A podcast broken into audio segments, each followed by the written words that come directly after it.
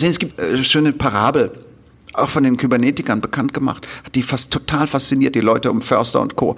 Was passiert mit einem Chamäleon, das man auf einen Spiegel setzt? Welche Farbe nimmt dieses Chamäleon an? Wird es Bleibt es bei seiner Ursprungsfarbe? Ja. Wird es in eine Art Farbenwahnsinn reingetrieben? Aha. Das ist eine großartige Parabel über unsere Mediengesellschaft. Überall stehen Spiegel herum. Überall können wir uns spiegeln. Mm, und, und wir wir sind alle Chamäleon. Herzlich willkommen zum Mutmach-Podcast von Funke mit Suse, Paul und Hajo Schumacher. Heute ist Mutmach Mittwoch mit prominenten Expertinnen und anderen klugen Leuten, die uns ein bisschen schlauer machen. Der Mutmach-Podcast auf iTunes, Spotify und überall, wo es Podcasts gibt. Gerne abonnieren, das ist für euch kostenlos, aber für uns ein Kompliment, das wirklich Mut macht. Und jetzt geht's los.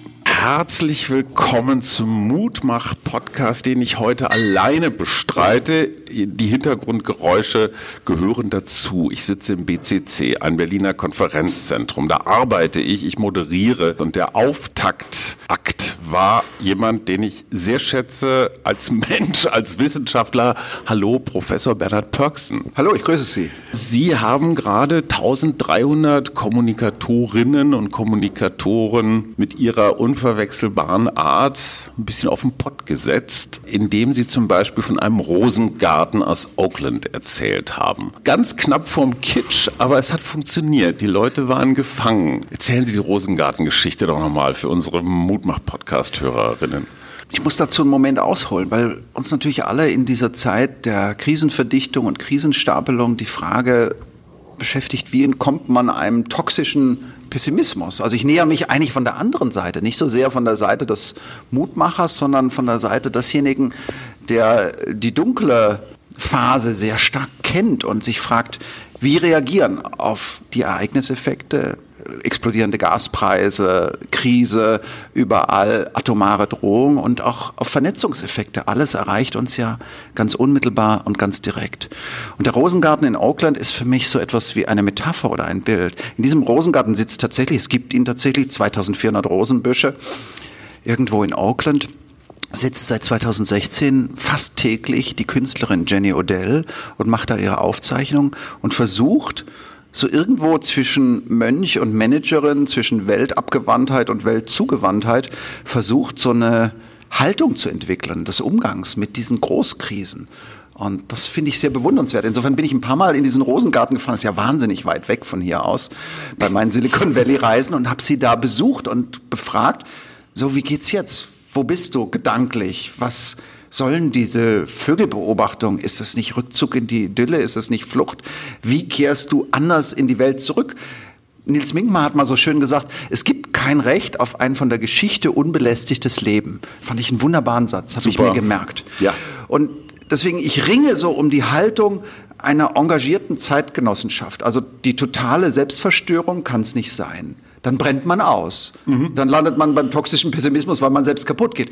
Aber die totale Weltabgewandtheit in Richtung so einer Digital Detox Egozentrik kann es auch nicht sein. Und deswegen hat mich Jenny Odell im Rosengarten fasziniert, weil sie ringt um diese Doppelhaltung. Ja, den Rosengarten, aber um dann engagiert in die Welt zurückzukehren. Und das wirklich Faszinierende an dem Rosengarten ist ja, der sollte vor vielen Jahren mal planiert werden, mhm. um dort Eigentumswohnungen hinzusetzen. Man muss einmal ganz kurz erklären, Oakland ist äh, ja die schmutzige Seite von San Francisco, ne, so auf der anderen Seite der Bucht. Lieferkettenunterbrechungen konnte man da, glaube ich, sehr gut ja. verfolgen, weil da ganz viele Schiffe den Hafen von Oakland einfach nicht ansteuern konnten, weil mhm. so viel los war. Und das ist jetzt keine wirklich tolle Umgebung. Das Interessante, und das fand ich so schön daran, ist, dass sich eine ja, eine Community gebildet hat, die auf einmal diese Rosen pflegt, weil die Stadt nicht mehr das Geld dafür hat. Absolut. Es gibt noch einen Festen, der da auftaucht. Von insgesamt, früher waren es acht Leute, die da rund um die Uhr festangestellt die Rosen gepflegt haben. Und jetzt gibt es einen eigenen Verein und man kann Kurse auf YouTube buchen, um diese Rosenpflege zu lernen. Und das hat mir gezeigt, der Blick in die Geschichte. Nichts ist alternativlos. Eigentumswohnung oder Rosengarten für mhm. alle. Mhm. Leute werden total unterschätzt. Mhm. Menschen können total viel machen und sehen, ey, diesen Rosengarten wollen wir gerne zusammen erhalten. Kostet Arbeit, kostet Zeit, braucht Allmählichkeit, ist vielleicht nicht spektakulär. Bringt man keine Spaß. Schlagzeile, aber bringt Spaß. bringt Zusammenhalt, Ja. bringt Sinn. Was Sie im Silicon Valley noch erlebt haben, fand ich ebenfalls sehr faszinierend. Sie waren bei Internet-Pionieren, also den ganz frühen, weit vor Zuckerberg und Google und so weiter. Die Hippies eigentlich noch. Auch da war ja so ein Community-Gedanke, den ich sehr spannend fand. Absolut. Also ich habe die frühen Computer-Hippies besucht. Kevin Kelly, der das einflussreichste Wired-Gründer, das einflussreichste Buch über die New Economy geschrieben hat. Stuart Brand, der auf einem Hausboot in Sausalito lebt, die erste Online-Gemeinschaft der Welt gegründet hat. Larry Brilliant, ein Mitbegründer dieser Online-Gemeinschaft, der mit Steve Jobs äh, nach Indien und durch Indien äh, gepilgert ist. Und Ganz kurz, die sind Sie- jetzt alle um die 70? die oder? sind 70, 80, so in diesem Altersbereich. Die Online-Gemeinschaft gibt's noch, ganz wenige, tausend Mitglieder. Die heißt The Well. Und hier hat eigentlich die Netzutopie so eine Sprache gefunden. Howard Reingold war da, mit dem bin ich auch wandern gegangen, der dann gewissermaßen mir über den Bergen von Mill Valley erklärt hat, wie er auf diesen Begriff der virtuellen Gemeinschaft gestoßen ist, aus dieser Urerfahrung. Und das Interessante für mich, diese Leute, die in dieser Online-Gemeinschaft zusammenkamen, die kamen von den Kommune-Experimenten, die gescheitert waren und sahen im Netz im Grunde genommen so eine Wiederkehr des digitalen Kommunegedankens und haben die Hippie-Prinzipien übertragen auf das Kommunemanagement. Also keine Autorität, erstmal geschehen lassen, zuhören, offen sein und haben das Netz auf eine bizarre Weise glorifiziert, auch problematische Weise. Also nur weil die da diese Erfahrungen gemacht hatten in dieser Mini-Online-Gemeinschaft von Anno dazumal, Anfang der 80er Jahre, hieß es nicht, dass das Netz so war. Aber die waren auf einmal hip, nicht mehr ähm, äh, gescheiterte Kommunaden, sondern hippe Berater, die in Davos erklärten, so funkt das, funktioniert das Internet. Und die Leute dachten, so funktioniert das Internet. Heute sehen wir, Größe ist ein Problem. Heute sehen wir, die Ökonomie ist ein vielleicht das Problem, weil sie gigantische Fehlanreize setzt in Richtung von Wut, in Richtung von ähm, Erregungsexzessen.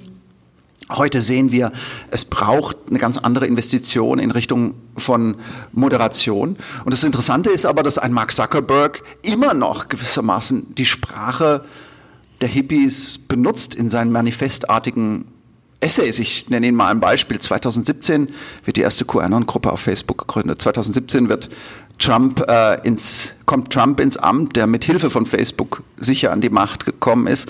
2017 findet man auf Facebook leider keine Zeit, etwas gegen den Völkermord an den Rohingya, der über Facebook mit propagiert wird, äh, zu tun. Und 2017 macht man 16 Milliarden Dollar äh, Nettogewinn. Und 2017 hält Zuckerberg so eine Rede, die Hippie-Rhetorik aufgreifend und benutzend als so eine Art gewissermaßen rhetorischen Schutz. Und wenn man genau hinguckt, eigentlich war alles ganz anders. Und in der Abwehr oder in der Ablehnung und dem Ekel vor Facebook sind so ziemlich alle dieser Computer-Hippies von einst vereint.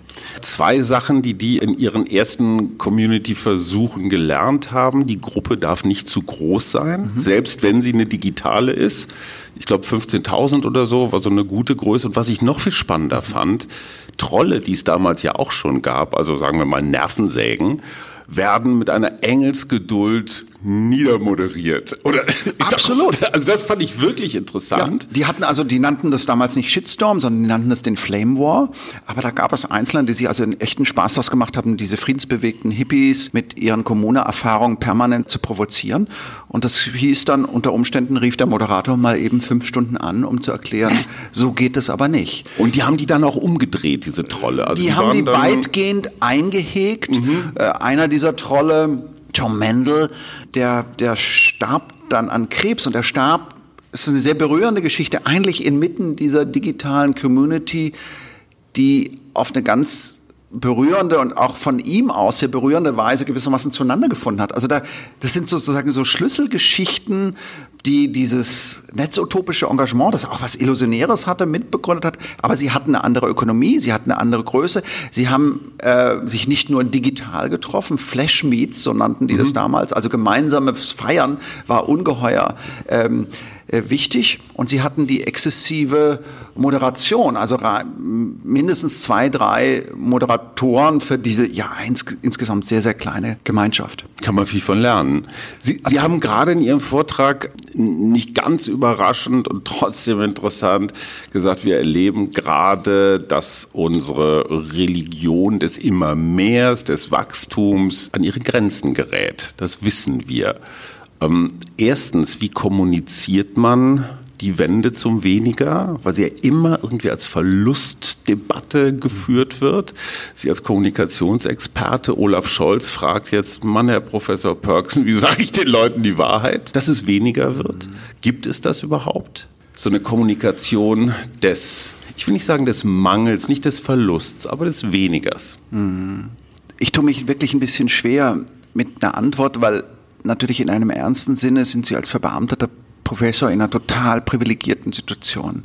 Das heißt, das, der erste Hinweis, den ich geben würde, in dem Bemühen, wirklich authentisch zu kommunizieren, ist sich mit denen zu beschäftigen, denen zuzuhören, die echt total viel zu verlieren haben. Mhm. Also das wäre eine Spur des Denkens, die Verlusterfahrung in eine Sprache zu übersetzen, die sie zum Thema macht, so zu tun, als zu sagen, ja, weniger ist mehr und wir können jetzt eine andere Intensität leben und äh, es ist schön, dass wir nicht mehr so viel rumfliegen müssen. Das sind ja im Zweifel Luxusprobleme, die mhm. sehr wenige Menschen haben. Die wir in der Pandemie auch erlebt haben. Die wir auch in der Pandemie Dieses erlebt eine Drittel, die sagten, oh, endlich mal. Endlich mal Ausstieg Entschleunigung, und ja. Entschleunigung und endlich Abschied vom Konferenzbusiness und äh, so weiter und so fort. Aber das wäre die Spur des Denkens, also eine Sprache finden für diese sehr konkreten, quantifizierbaren Verlusterfahrungen, aber auch für die uneindeutigen Verluste.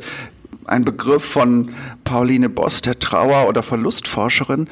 Also da doch zu beginnen, nicht so zu tun, als seien diese Verluste nicht relevant und existent, sondern auch diese uneindeutigen Verluste. Also was heißt es für meine Erstsemesterstudierenden, jetzt anderthalb Jahre nicht an der Uni gewesen zu sein, mhm. nicht gefeiert, sich nicht begegnet zu haben, keinen Kneipenjob gehabt zu haben, sondern mit einer merkwürdigen Zoom-Frisur in einem äh, Breakout-Room mhm. mit einem noch merkwürdiger äh, sich präsentierenden Professor zusammenzusitzen.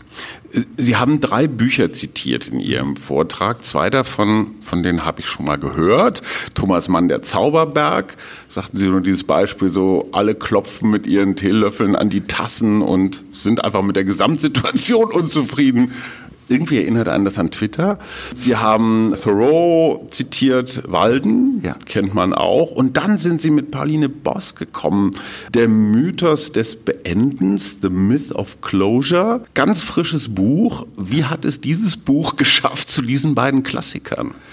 weil sie eine Sprache findet für etwas, was sie uneindeutige Verlusterfahrung nennt. Sie hat sich beschäftigt schon seit den Tagen ihres Studiums. Wie gehen Menschen mit Verlusterfahrung um und ist auf uneindeutige Trauer, diffuses Schmerzempfinden gestoßen unter bestimmten Konstellationen, wenn der Vater in der Familie nicht da ist oder es eine Demenz gibt, da haben sie ja so einen merkwürdigen Zwischenzustand von Anwesenheit und Abwesenheit, von der Gegenwart der Person, die sie kannten und liebten, die doch noch da ist und doch nicht mehr da. Und sie sagt jetzt und überträgt diese Idee der uneindeutigen Trauer auf die Pandemieerfahrung, auf den, die Klimakrise, Krise auf die Gegenwart. Sie sagt, auch da haben wir ganz eindeutig quantifizierbare Verluste. Manche Leute haben im Extremfall ihr Leben verloren, ihre Gesundheit, Long-Covid, ihr Geld, ihr Einkommen, ihre, ihren beruflichen Traum mussten sie beerdigen. Das ist eindeutig und klar benennbar. Aber wir haben auch diffuse Verluste. Was heißt es, anderthalb Jahre nicht mehr in seiner Lieblingspizzeria gewesen zu sein? Mhm. Ist es lächerlich, das zu erwähnen? Vielleicht nicht. Vielleicht vergleichen wir dann, sagen, ach Gott, mir ging es ja eher doch noch gut. Was heißt es, wie meine Erstsemesterstudierenden anderthalb Jahre nicht an der Universität von der Schrankwand der eigenen Eltern sitzend in die Welt zu senden, nicht in die Universität zu können? Was heißt es, an den Bach zu kommen, wo man früher als Kind Bachforellen gefangen hat und zu sehen, der Bach ist ein Rinnsal, der wird, mhm. das nicht, die Bachforellen sind weg. Das sind uneindeutige, schwer quantifizierbare Verluste und ich glaube, es ist gesellschaftspolitisch noch nicht entziffert, wie finden wir, ohne dass wir sozusagen übertrieben therapeutisch werden in dieser Gesellschaft, wie finden wir eine Sprache für diese uneindeutigen Verluste, damit aus dieser Trauer nicht Wut wird, aus diesem Schmerz nicht Hass und, und äh, Geifer. Wir reden hier von der klassischen Trauerarbeit. Eigentlich. Eigentlich ja, nur eben kulturell. Wissen Sie, mein ganzes Forschungsprogramm in den letzten Jahren ist eigentlich so, dass ich sage, ich versuche von der Kommunikationspsychologie aus Gesellschaft idealerweise ein bisschen zu inspirieren oder Gesellschaftsanalyse ein bisschen zu inspirieren. Deshalb ein Buch über die Kunst des Miteinanderredens, deshalb ein Buch über Gereiztheit äh, auf der äh, gesellschaftlichen Ebene und deshalb die Auseinandersetzung mit jemand wie Pauline Boss. Also wir müssen Foren finden, in einer Gesellschaft, um uns über diese uneindeutigen Verlusterfahrungen auszutauschen. Und es wäre aus meiner Sicht, Sie haben das längst gemacht, Herr Schumacher, aber es wäre interessant, Sie Ihre Mitarbeiter oder Ihren Sohn oder Ihre Frau, was ist das, was verloren gegangen ist in den letzten anderthalb Jahren. Jetzt wird unser, unser Gespräch doch irgendwie düster und dunkel, Nee, aber, nicht. aber am Beginn des Mutmachens steht aus meiner Mhm. Sicht das sehr ernsthafte Bemühen um eine ganz genaue, feine, nuancierte Sprache für diesen Verlust der Pandemie. Wo Sie da jetzt so drüber reden, stelle ich fest, es gibt fast sowas wie eine Scham über diese Verlusterfahrung zu sprechen. Erstens so von wegen, ach, jetzt halt mal lieber die Klappe, den anderen geht's noch viel schlimmer, ne? Sei mal nicht so ein Weichei, das mit der Pizzeria ist nicht so wichtig. Also überhaupt erstmal den Mut zu haben, diese Verlusterfahrung zu benennen. Ja, und dann Das vergleichen wir sofort so. und werten ab und sagen, der Ja. Verlust ist nicht ernst, ist lächerlich mit der Oder mein Pizzeria. Verlust ist größer als deiner. Oder, ich habe ne? sechs Jahre an einem Buch gearbeitet, das Buch kam raus, 14 Tage später war die Pandemie da. Also Perksen, jetzt hab dich mal nicht so. Ja. Und trotzdem war es irgendwie, und es kommt mir lächerlich vor, das jetzt hier Mhm. zu erwähnen, und dieses, also herauszufinden, wie findet man eine Sprache, auch gesellschaftlich, medial, um diese Verlusterfahrung durchzubuchstabieren, um dann äh, anzuerkennen, was ist, davon auszugehen. Das schien mir sowas wie ein Gebot der Stunde. Ich habe noch keine richtige, ich merke das, wenn ich so mit Ihnen rede, vielleicht haben Sie eine bessere Sprache, was das für konkrete Formate, Anlässe sein könnten. Sehen Sie, ich, ich war einigermaßen erschüttert, diese Idee mit meinen Mitarbeiterinnen und Mitarbeitern zu diskutieren, was da alles kam. Und wie lächerlich mein Buchanlass und die Pizzeria-Geschichte ist im Verhältnis zu dem Abschied via Zoom, dem Fehlen der Gewissheit des letzten Blicks im Umgang mit dem eigenen Vater, dem plötzlichen Anruf aus Indonesien, aber du kannst nicht nach Indonesien und all dies. Also das da war ich schon sehr bewegt, sagen wir so. Für uns als Medienmenschen besteht, glaube ich, die große Kunst der Zukunft darin, zwischen diesem sehr binären, polarisierten Diskurs, also ich bin dafür, ich bin dagegen, wieder diese Mittellage zu besetzen. Und das braucht eine gewisse Zartheit, also ne, den Hammer einfach mal drin lassen und die etwas feinere Pfeile rausholen klickt halt nicht so gut, ne? wissen wir auch. Aber der Bedarf ist riesig. Sie haben es gerade schon erwähnt, mit Friedemann Schulz von Thun, durchaus ein Idol auch meiner Frau, Psychologin und mir. Ich, ich mag diese Idee vom inneren Team so sehr. Äh, damit kann man so viel erklären. Mit dem haben Sie gerade ein Buch gemacht. Hemmungslose Werbung bitte, Herr Perks. Na, na, wir haben äh, angefangen 2012 zusammenzuarbeiten und das ist für mich eine sehr beglückende Zusammenarbeit. Er hat sehr lange gezögert. Ich habe dann mal, wir haben zwei Bücher zusammengeschrieben, ein Probekapitel habe ich auch noch nie gemacht, habe ich ihm geschickt, das hat er dann gar nicht gelesen, aber wir haben trotzdem ein Buch äh, sozusagen sehr lange gewartet. Wer ist das da, der da aus Tübingen kommt und der die Idee hat, Gesellschaftsanalyse und Kommunikationspsychologie eigentlich zusammenzudenken? Und da haben wir ein erstes Buch gemacht, Kommunikation als Lebenskun- Lebenskunst. Und jetzt ein zweites, die Kunst des Miteinanderredens, wo wir versuchen, den gesellschaftlichen Diskurs, das gesellschaftliche Gespräch, das so oft überhitzt ist, so oft erregt, das für manche abkippt in ein postfaktisches Spektakel, so eine Untergangsfantasie, ähm, diesen öffentlichen Diskurs zu durchdenken mit äh, den Begriffsinstrumentarien der Kommunikationspsychologie. Also was ist eigentlich das Idealbild eines wirklichen Dialogs? Was ist das eigentlich? So ein Tanz des Denkens, von einer gewissen Zartheit, wie Sie gesagt haben, ausgehend von der Prämisse, Wahrheit beginnt zu zweit. Der andere könnte einen Punkt haben. Ich muss die Ruhebank meiner eigenen Gewissheiten verlassen. Da sind wir bei Möller, ja. Absolut, ja, ja, ja. absolut.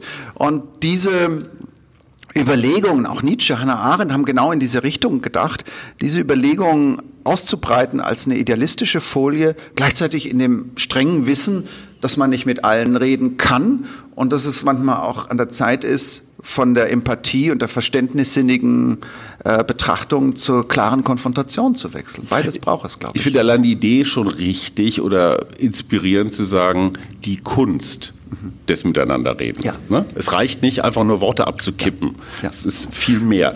Von meinem Sohn Paul, der jetzt gerade in diesem Moment leider im Bezirksamt Steglitz-Zehlendorf seinen Dienst tun muss, soll ich Ihnen erstens aller beste Grüße ausrichten, vor allen Dingen auch seine hemmungslose Bewunderung, weil Sie ja nicht nur Friedemann Schulz von Thun gestalkt haben, erfolgreich, sondern auch Heinz von Förster. Dazu muss man wissen, Heinz von Förster begleitet uns, glaube ich, seit fünf Jahren in jeden Urlaub.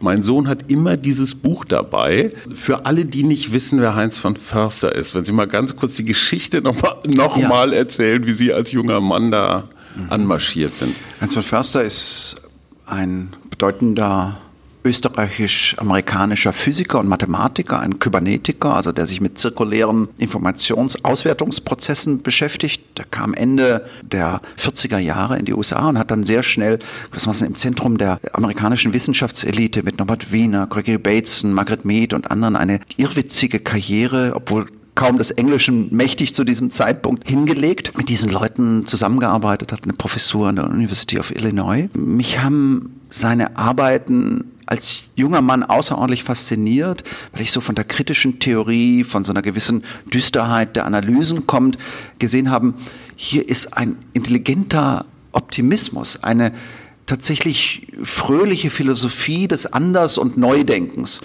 Und habe dann äh, mit 27 zum Entsetzen meines Doktorvaters oder zum leichten Unwillen meines Doktorvaters, der mir netterweise gerade ein Stipendium organisiert hatte, dieses Stipendium nicht für die Dissertation zunächst benutzt, sondern ähm, um Heinz von Förster einen Brief zu schreiben nach dem Motto, Sie sind ein dialogischer Denker, können wir ein Dialogbuch zusammenschreiben und dann rief ich zitternd vor Aufregung Förster eine Woche später an und Also mal ganz kurz, der Doktorand Perksen, 27, schreibt dem großen Heinz von Förster in den USA, der da ja auch schon einen Tag älter war, 87 Jahre alt, sieben, also knappe Ja. 60 Jahre Differenz, schreibt ihm einen Brief. Ja. Also entweder sind sie überschätzen sie sich oder sie sind einfach naiv oder irre oder optimistisch. Was, was hat sie dazu gebracht? Naja, ich hatte Förster einmal erlebt und das war ein äh, durchaus heikler Moment, weil er ähm, meinen Interviewstil unerträglich fand. Ich machte als, ich hatte ein Interview mit ihm gemacht und er hatte irgendwann, ist er während des Gesprächs aufgestanden und gesagt, hier sind 20 Mark, das war Anfang der 90er Jahre und wenn Sie denken, dass ich das glaube, dann gehen Sie jetzt in den Buchladen, kaufen sich ein Buch, alles Gute bei der weiteren Verfolgung Ihrer Ziele. Das ist jetzt ein Zitat. Also das funktionierte überhaupt nicht, das Gespräch und mich hat es tief bewegt, weil er in so einer Mischung aus Zen-Meister und systemischem Analytiker meine eigene Verbohrtheit auf so eine klare Weise gespiegelt hat, dass ich gesehen habe, da ist mehr dran. Also ich habe mich dann ein bisschen in dieses Werk verbissen und irgendwann diesen, dieses, äh, diesen Brief geschrieben, den ich zufälligerweise im Försterarchiv nochmal rausgezogen habe. Und da steht, äh, können wir nicht dieses Buch schreiben? Er war damals auf dem Höhepunkt seines Ruhms. Niklas Luhmann hatte ihn äh, berühmt gemacht mit dieser Kybernetik zweiter Ordnung und all diesen ähm, Begriffsbildungen und äh, raste zwischen Berlin und Bogotá hin und her und hier eröffnete, war glänzender Redner, faszinierender Rhetoriker, großartig, eröffnete Kongresse und ich schrieb diesen Brief, rief ihn eine Woche später an und er sagte, das ist meine kalifornische Urerfahrung, wann kommen Sie, wann haben Sie Zeit? Und dann haben wir so einen Termin. Nicht wahr, das war seine Ja, Antwort. Mhm. das war seine Antwort und das war ich würde wirklich sagen, deswegen kalifornische Urerfahrung, es wäre undenkbar, jemand dieses Formats in Deutschland anzuschreiben, ohne akademische Orden, als verkrachter Volontär, der im Journalismus gescheitert war und sich dabei war, in die Universität zu flüchten. Ähm, und ich habe dann ähm, auf einem Hotel, es gab nur ein Hotel in Pescadero, auf dem anderen Hügel lebte er, auf dem einen Hügel war das Hotel, das irgendwie ein sehr reiches Ehepaar als Hobby machte. Da war kein Gast, nur ich und ein Koch, der morgens Unmengen von Würsten produzierte, die er, von denen er erwartete, dass ich sie morgens um 8 Uhr aufesse. Und dann Förster bestand aber darauf, dass wir uns nachts um 10 treffen. Also ich hatte den Tag über Zeit für die Vorbereitung, weil er sagte, er hätte zu viel zu tun. Nachts um 10 fuhr ich also mit meinem Auto darüber und wir sprachen bis nachts um 2. Ich fuhr wieder zurück, völlig aufgewühlt, lag bis wach um vier wach. Vier Stunden später kamen die Würste. Und, und so ging das Ja. äh, so zehn Tage, bis ich gesagt habe, also wir müssen jetzt einmal uns auch zu normalen Zeiten treffen. Und ich bin dann mit meinen ganzen ähm, Tonbändern wirklich äh, Tage und Tage, drei, knapp drei Wochen ging dieses Interview, bin ich zurück und habe daraus dann ein Buch destilliert, das ich ihm geschickt habe und ich war er hatte dann aber keine Zeit, das zu lesen. Und als es dann Leute anfingen zu lesen und es gedruckt war, ich habe dann irgendwann das an den Verlag geschickt, wir müssen das jetzt machen. Ich habe äh, so, äh, da sagte er, ja Mensch, also das ist, dann hat er es gelesen und wir haben eine bis ans Ende seines Lebens eine wunderbare Freundschaft und Mentorenschaft. Mein Sohn Paul ist so alt, wie Sie damals waren äh, und fragt, was haben Sie mitgenommen aus diesen drei Wochen der Interviews oder von dieser Person Heinz von Förster? Eine tiefe Ermutigung. Ich würde sagen, also äh, wenn universitäre Lehre, Didaktik gelingt, dann ist es eigentlich eine Art Ermutigungsgeschäft. Und dass jemand dieses Format sagt, wann haben Sie Zeit? Ich bin mir nicht mal sicher, ob er daran geglaubt hat, dass da jemals ein Buch draus wird. Das war ein Test, oder? Das war ein Ja. Test und das war ein Versuch, das war ein Experiment. Also diese Fülle des Ex diese Begeisterung für das Experimentelle, das einfach mal machen, die Tatsache, dass er dann auch um mich und meine Freunde zu besuchen. Wir hatten dann so einen philosophischen Debattierclub und wenn es ihm gelang, auf seinen Reisen da vorbeizukommen, dann kam er vorbei und sagte, hallo, ich bin der Heinz. Und dann haben wir den Nachmittag über mit diesem äh, Kybernetiker ähm, diskutiert. Also das ist, es war jemand, der auf Etikette verzichtet hat, dem das Label, der Status einer Person nicht wichtig war. Er hat nie über die mögliche mystische Dimension der Erfahrung, die dahinter stand, hinter diesen Einsichten oder hinter dieser Art des Lebens gesprochen. Das wollte er nicht. Aber er war auf, in dieser Hinsicht auf eine ganz eigene Art und Weise präsent. Wunderbar. Also ich, wenn ich jetzt noch lange rede, dann, dann muss dieser Podcast wegen Sentimentalität geschlossen werden. Überhaupt nicht. Sentimentalität ist erwünscht. Ähm, zum Schluss eine Frage, die mich sehr bewegt, weil ich muss das kurz erklären. Im Vorgespräch habe ich Ihnen äh, gesagt, äh, gucken Sie mal, Herr Perks, in der Süddeutschen, da wurden Sie gefeiert von einem Kollegen äh, Cornelius Pollmer, der Ihre ganzen Wortschöpfungen mal so zusammengeschrieben hat. Also ganz klein bisschen ja, spöttisch, aber in Wirklichkeit voller tiefer Bewunderung. Es war eine Perksen, äh, ein Perksen-Gefeiere. Und da sagte ich das zu Ihnen am Telefon und Sie sagten, oh Mann, das habe ich jetzt schon mehrmals gehört. Aber Sie haben, haben Sie die Geschichte inzwischen endlich mal gelesen? Nee, das habe ich nicht. Und das Warum kann jetzt nicht? als eine höhere Form von Eitelkeit verstanden werden. Die Auseinandersetzung, und ich, ich will daraus gar kein Prinzip machen. Ihr Kollege Cornelis Pollmer, das, diese Texte sind oft zum Niederknien, also was er da über den Pen Club äh, geschrieben hat und diese lächerlichen Schriftstellerversammlung, das war berauschend, großartig. Aber ich glaube, man wird irgendwie, es gibt drei Reaktionen. Als äh, man wird eitler oder noch eitler, also Professorinnen und Professoren haben ohnehin so ein Narzissmusproblem, sie kriegen ein ernsthaftes Feedback mehr, sie werden wütend oder traurig und ich, die, die Auseinandersetzung sozusagen mit der eigenen Resonanz, ich versuche dem zu entkommen, das macht unfrei, das macht unfrei. Davon, davon, bin ich, davon bin ich wirklich Ja, ja, überzeugt. ja. Weil, äh, Das sehen Sie, diese, diese Überprivilegiertheit der eigenen Position zu nutzen, um idealerweise einigermaßen authentisch zu sprechen, das wäre schön. Und ich habe einfach gemerkt, Resonanz oder die, die Auseinandersetzung, ah, wer hat mich wie zitiert oder was dazu gesagt oder was ist jetzt los auf Twitter oder so, das, das, das hemmt, das, das macht unfrei, das kastriert aus meiner Sicht, das Ja. macht befangen. Und dann denke ich doch irgendwie in diesen merkwürdigen reziproken Effekten. Es gibt äh, schöne Parabel, auch von den Kybernetikern bekannt gemacht, hat die fast total fasziniert, die Leute um Förster und Co. Was passiert mit einem Chamäleon, das man auf einen Spiegel setzt? Welche Farbe nimmt dieses Chamäleon an? Wird es, bleibt es bei seiner Ursprungsfarbe? Ja. Wird es in eine Art Farbenwahnsinn reingetrieben? Und wir sind das ist eine großartige Parabel über unsere Mediengesellschaft. Überall stehen Spiegel herum. Überall können wir uns spiegeln. Und, und wir sind antworten, alle Chamäleons. Ja, natürlich. Und, wie, und, ja. und vielleicht ist die Idee, die Spiegel auch wenn das künstlich ist und irgendwie als eine gehobene Form von Eitelkeit wirken mhm. mag, vielleicht ist es eine ganz gute Idee, manchmal zu versuchen, die Spiegel zu vergessen. Ja, das nehme ich jetzt mal so mit als zum Narzissmus geborener Journalist. Ähm, gibt es so Kommunikationseigenarten, die Sie in den letzten Jahren für sich entwickelt haben, die Sie empfehlen können? Also Sie sagen selber, Detox ist, also sich komplett ja. abzuschneiden, keine Lösung. Nein. Sich komplett reinzuwerfen, auch keine ja. Lösung. Man wird irgendwann irre. Äh, sind Sie auf sozialen Netzwerken unterwegs? Ja, ich gucke mir das natürlich unbedingt an, was auf Twitter los ist mhm. oder auf Facebook oder sonst wo und bin natürlich auch zutiefst fasziniert, auch von, den, von dieser gigantischen Öffnung des kommunikativen Raums. Das mhm. ist ja eine gute Nachricht. Mhm. Und profitiere als Wissenschaftler an jedem einzelnen Tag vom Geschenk des Informationsreichtums, auch wenn ich negative und düstere Bücher schreibe über diese äh, sozusagen fünfte Gewalt der vernetzten vielen. Ich profitiere von dem, was mir da auf Twitter und sonst wo zugespielt wird. Aber ähm, ja, was, was ist das? Das ist ein Bemühen um eine individuelle Balance zwischen Weltzuwendung und Weltabwendung. Es ist ein Ringen um eine dritte Position.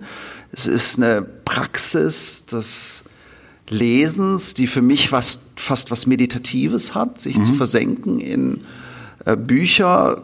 Das ist ähm, eine sehr starke Glaube an Vertrauensnetzwerke, also an gewissermaßen intellektuelle Freunde und Werke, Weggefährten, die ich vielleicht noch nie getroffen habe in meinem Leben, mhm. aber denen ich folge und denen, von denen ich ungeheuer profitiere und die ich lese, immer, egal was sie sagen.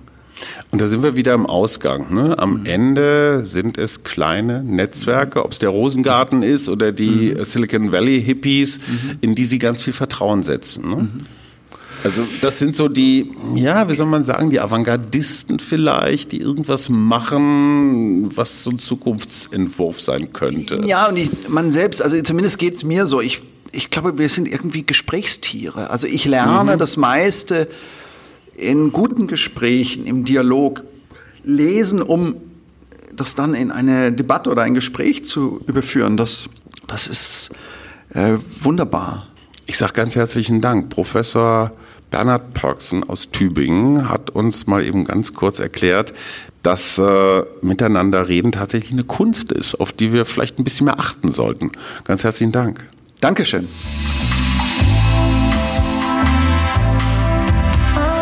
Das war der Mutmach-Podcast von Funke. Jeden Montag, Mittwoch, Freitag ganz frisch. Unterstützt uns bei steady.fm, folgt uns auf Instagram oder hinterlasst gerne eine nette Bewertung. Wir hören uns.